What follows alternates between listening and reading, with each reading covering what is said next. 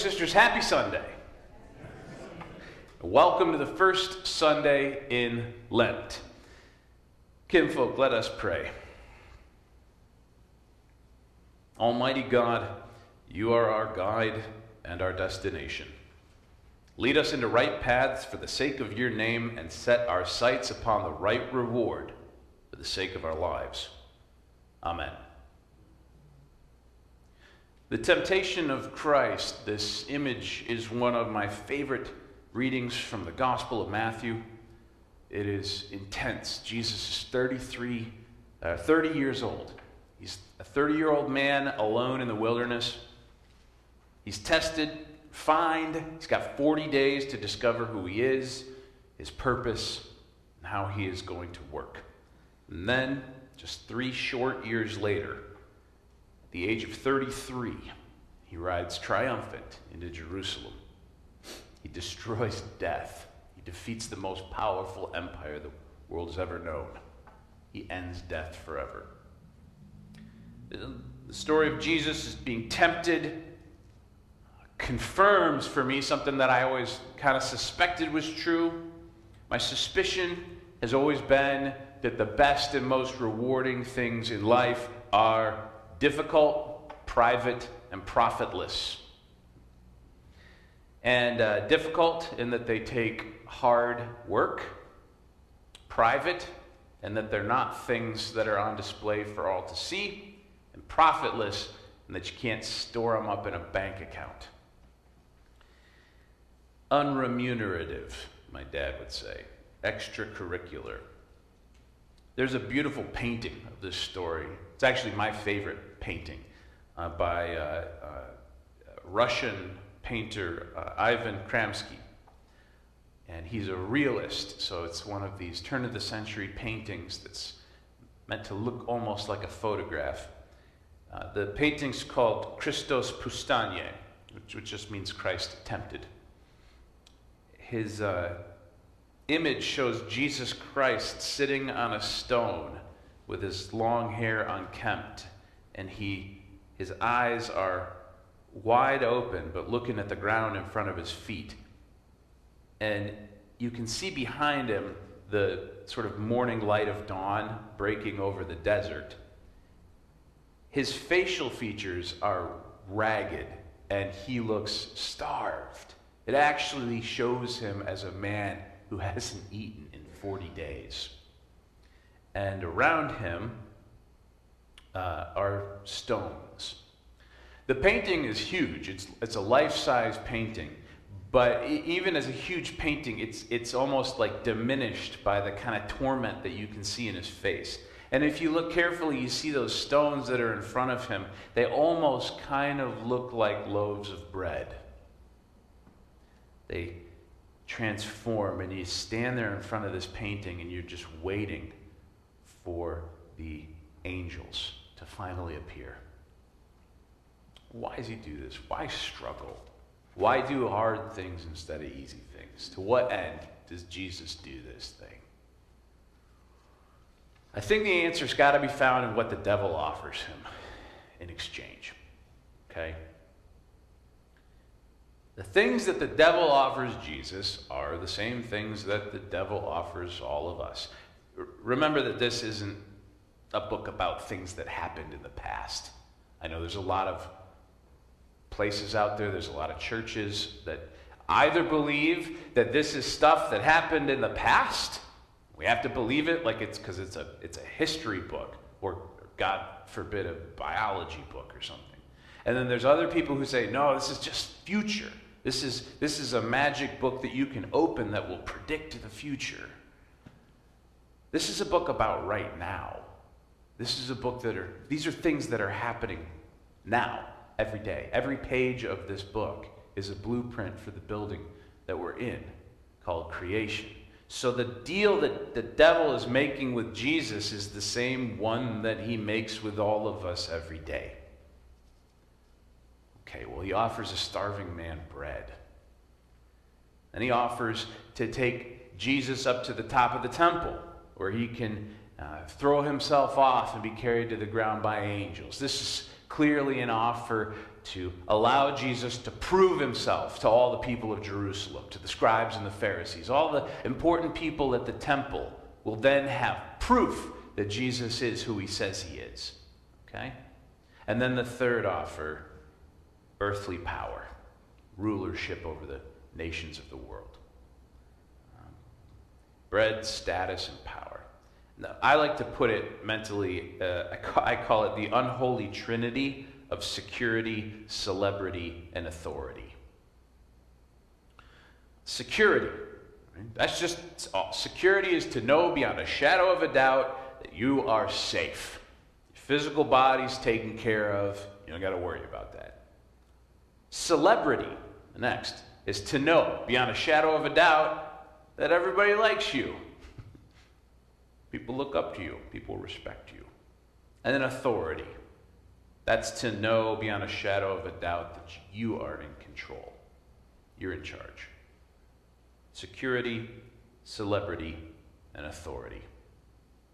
We're going to be tempted by these things, and we can say yes uh, to them, or we can wait for angels.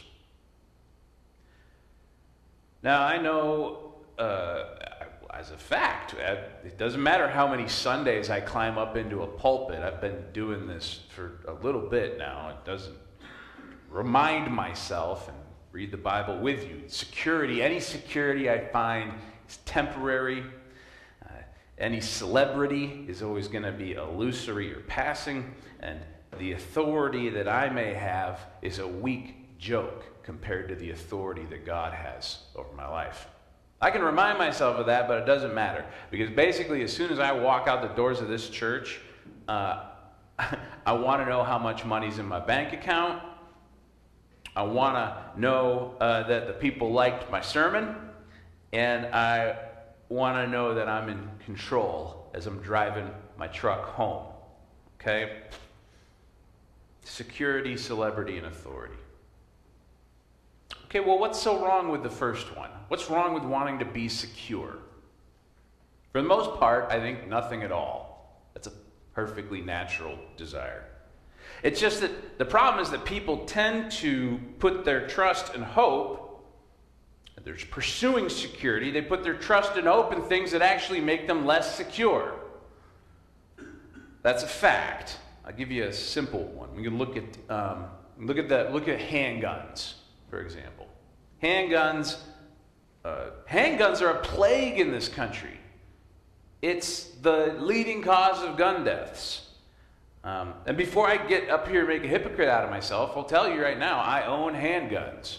Uh, going to the range, uh, shooting handguns is a way that I, it's a sport for me. It's a hobby. I've done it since I was a Boy Scout.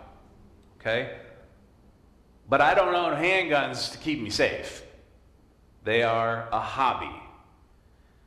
I know the facts are this. These are the facts. The fact is, if you have a gun in your house, the risk of you dying from homicide is two times higher than it was before you had that gun in your house. Your risk of dying from suicide is four times higher. And your risk of death from an accidental gunshot injury is five times higher. And that last one should seem pretty obvious, because if you don't have a gun, you're probably not going to die from accidentally shooting yourself with it. Okay? And this is this is serious stuff, that, because the, if the handgun is for security, okay, that means that people are pursuing this thing, and they're bringing this plague into their own house. And it is serious. It's so serious. We're in the middle of, of an absolute epidemic of child suicide. This country. Those two words should never go together. Ever. And the rate of teen suicide is skyrocketing. And three quarters, three quarters of all of the guns used in, in teen suicides were guns from that kid's own house. How many of the parents that purchased the guns said, I, I did it to keep us safe? My God, what a cruel joke. These aren't opinions. This isn't my politics. These are facts. Remember, I'm a guy who owns and shoots guns. Why do I? Okay, well, all right. My guns are disassembled, put into a bag, all the pieces and parts are mixed together. There's no ammunition in my house, all right? And that's the way it's gonna stay. But for so many people, they are keeping this thing that they think is gonna keep them safe, and it's just not. It's not gonna keep them safe. All right. We look at the statistics and we think, well then what do I do? I wanna prevent injury and death. I wanna keep my family safe. There's a lot of people over here telling me that if I just give them six hundred dollars for this nine millimeter handgun, then all my security issues are going to be taken care of. And I'm up here telling you that they won't. Well, what do you do? Okay? What keeps us safe? Uh, for some people, this is at the absolute center of their identity. This is the thing that they think about more than anything else. Uh, I used to work at a church. Uh, it was a, it was a big, it was a big fancy church. And uh, the point of the story is they had to get new, the, the first floor of the church needed all new windows. They didn't have stained glass windows. It was regular windows. It was time to update the windows. The church was in a downtown area, and they were terrified of their neighbors, if you know what I mean. This was not a church that was known for being super friendly and hospitable to people who slept on the street. Uh, they had a big meeting about the windows. I was at the meeting. And they said, we got to get new windows put in, but we got to be careful. We got to think about security, safety, right? We got to be safe together. Um, so we should, we're going to get frosted glass windows. I've told some of you this story before. They said, we got to get windows that let light in, but that you can't see through, right? Because you get the frosted glass. Um, that way thieves can't look in from outside and see all of our valuable tapestries and be tempted to break in and steal them. Okay, and we should get some big, heavy curtains, too. And I said, that's the opposite of what you should do. You shouldn't do, you're crazy. Don't, um, this was before I knew how to talk to churches. So don't do that. You should get clear, you should get clear glass windows and, and leave them kind of open and, and well lit. And they said, look at this kid. They didn't listen to me. I actually went so far as to go and talk to a police lieutenant in our uh, town because I was really kind of concerned about this. And I said to this police lieutenant, um, they want to put frosted glass windows in the entire first floor of the church. And the police lieutenant said, you got to tell them not to do that. And I said, I tried. And um, they, they, they didn't. They went with the uh, frosted glass windows. Now see, this is... This is what thieves want, because thieves, they want, the, the most important thing to a thief is that when they're inside the building, nobody can see them from outside the building. They want to be hidden in the building while they're doing their crime and cat burgling. Uh, they don't want anybody to know that they're there. Um, because if somebody sees them from outside the building with their flashlight, they're going to call the cops. Uh, so double bonus for them if you've got big, thick blackout curtains over your windows. But if you have clear glass windows with a clear view to the streets, they, uh, anybody can see them. So they're going to go to the next church, with the one with the frosted glass windows. But these, the problem was that the people in the church were good people. They were honest people. And they were unaccustomed to thinking like cat burglars and thieves. And so they got frosted glass windows. They got burgled. They didn't steal a tapestry. Thank God. It was a laptop. No, who would have thought? All right, security, safety. We get to, to easy, we get misled. We get tempted by the devil into thinking that we can we can somehow make ourselves perfectly safe. So we we darken the windows of our home. Uh, we uh, we buy a gun. That's the sort of thing the devil wants us to do. And that had to be front and center for Jesus. Safety. He's starving to death. Bread the devil offers, the certainty of living for another day. And Jesus says that certainty belongs only to God. So, all right. What do you do if you want to be safe? Um, exercise more and eat right. I'm your pastor. I know what actually kills you. Um, it's heart disease and stuff like that. Take care of yourselves. I love you. That's not in the sermon. I just, I like you guys. I'm going to keep you around. Then he offers him, Old Scratch, uh, celebrity. Offers to take him up to the top of the temple where everyone can see him, and Jesus is going to throw himself off and get flown down by angels. Uh, and he's not going to have to spend three years doing signs and wonders. He's instantly going to be, everyone's going to see how great he is. And uh, it's like the devil comes before him and says, bow before me and I will make you an Instagram influencer. Uh, everyone will love your Facebook posts. They're going to make you the king of Facebook. do, you, do you relish other people's opinions of you? You think about that? It's hard not to. I do. Um, I try to limit the list of individuals whose um, opinions I relish or really allow to bother me. Um, I once knew a guy, and you can change that list too, because I once really respected a guy uh, who I thought uh, was going to teach me a lot of cool stuff, and then I watched him try to light a bonfire with gasoline. Um, then he blew himself up. Uh, so I changed my opinion of him. You can do that as well. But don't let the world be the one who you uh, relish their celebrity. Does Jesus care what the people in the temple think about him? The sinister thing about celebrity is that it convinces you to value everyone's opinion of you equally. And that's nonsense and gobbledygook. If you care what somebody who blows themselves up with gasoline thinks about you, you have your priorities mixed up.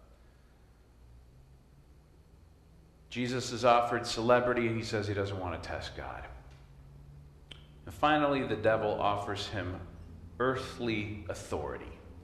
The devil says, I'll make you president, Jesus. I'll give you all of these kingdoms. How many of us have thought, you know, if I, if I was in charge, they gave me a shot at running things, I'd put it to right. Or you think, come back to the example of winning the lottery. Now, I know, Pastor, you told me that the worst thing that can ever happen to a person is to hit it big in the lottery. Statistically speaking, they all come to regret it. But not me. I'd do it right. Well, all right. Authority is a funny thing. The people who wield authority best, who really do it right, are the people who know how to give it away, how to delegate it to others. God delegates authority to Jesus Christ, to the disciples, to these people, to prophets and healers, to go out into the world to do what's right. Jesus knows also that the devil doesn't really have any authority to give him. He knows what so many of us forget in this country, that the government, powers and principal, powers and principalities of humankind don't really have any real authority. It's illusory. It's, a, it's, a, it's always illusory. We've read history books. How does, how does Shelley's Ozymandias end? Right, this, the story of all the greatest empires in the world. A great and massive statue, crumbling in a barren and empty desert, marked with the inscription, my name is Ozymandias, King of Kings. Look on my works, ye mighty, and despair. It's a joke. It's a joke. Look on my works. There's nothing. There's nothing there. It's just dust. And such has been the ultimate result of every single empire that has ever arisen on this earth, placed its trust in itself. We wield no real authority in this place. We're stewards. We're sent by God to labor in a vineyard that we don't own.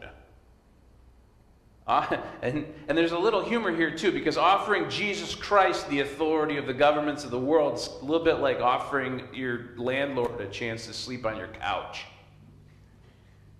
Jesus is already the ruler. It's like offering the ocean a cup of water. It's like offering the sun a lit candle. But it's still, it's an, it's an authority that we like to idolize and on occasion even worship. So security, celebrity, and authority. The three temptations offered to the Lord, and each of them are rebuked. And instead the Lord chooses to do the hard thing. To do the hard thing. And what happens? What does God tell us will happen? Angels appear. That's far better than anything that the devil could have offered him. So that's why I suspect that what's best in life is to do the challenging thing, the hard thing, the patient thing, the thing that perhaps today offers no material rewards, is an aside hustle. It doesn't pay money. It doesn't return on dividends. It's a hard thing that takes faith. And then wait for the angels. The things in our life that force us to risk our security, our celebrity, and our authority. Difficult. Most of them are intensely private and entirely without monetary reward. Best things in life ask us to sacrifice without the certitude of reward, to love without the certitude of reciprocation, and to obey God without the expectation of authority. And this is what's meant by dying to oneself, by going into your closet to pray, and by storing up treasure in heaven instead of on earth. That's hard practice. I wouldn't preach this if it wasn't Lent. But it takes practice. That's why we have these gatherings every Sunday morning. It takes practice. Remember, folks, this isn't a sprint. We're in this thing for a marathon. And we won't always get it right. That's why we have communion and confession. But in Lent, we have these forty days. We have this time to practice and try. And when tempted, remember this and take this with you. Remember that there are angels waiting at the end. There are angels waiting at the end. And just keep your hand on the plow. And let's look forward together to Easter. Amen.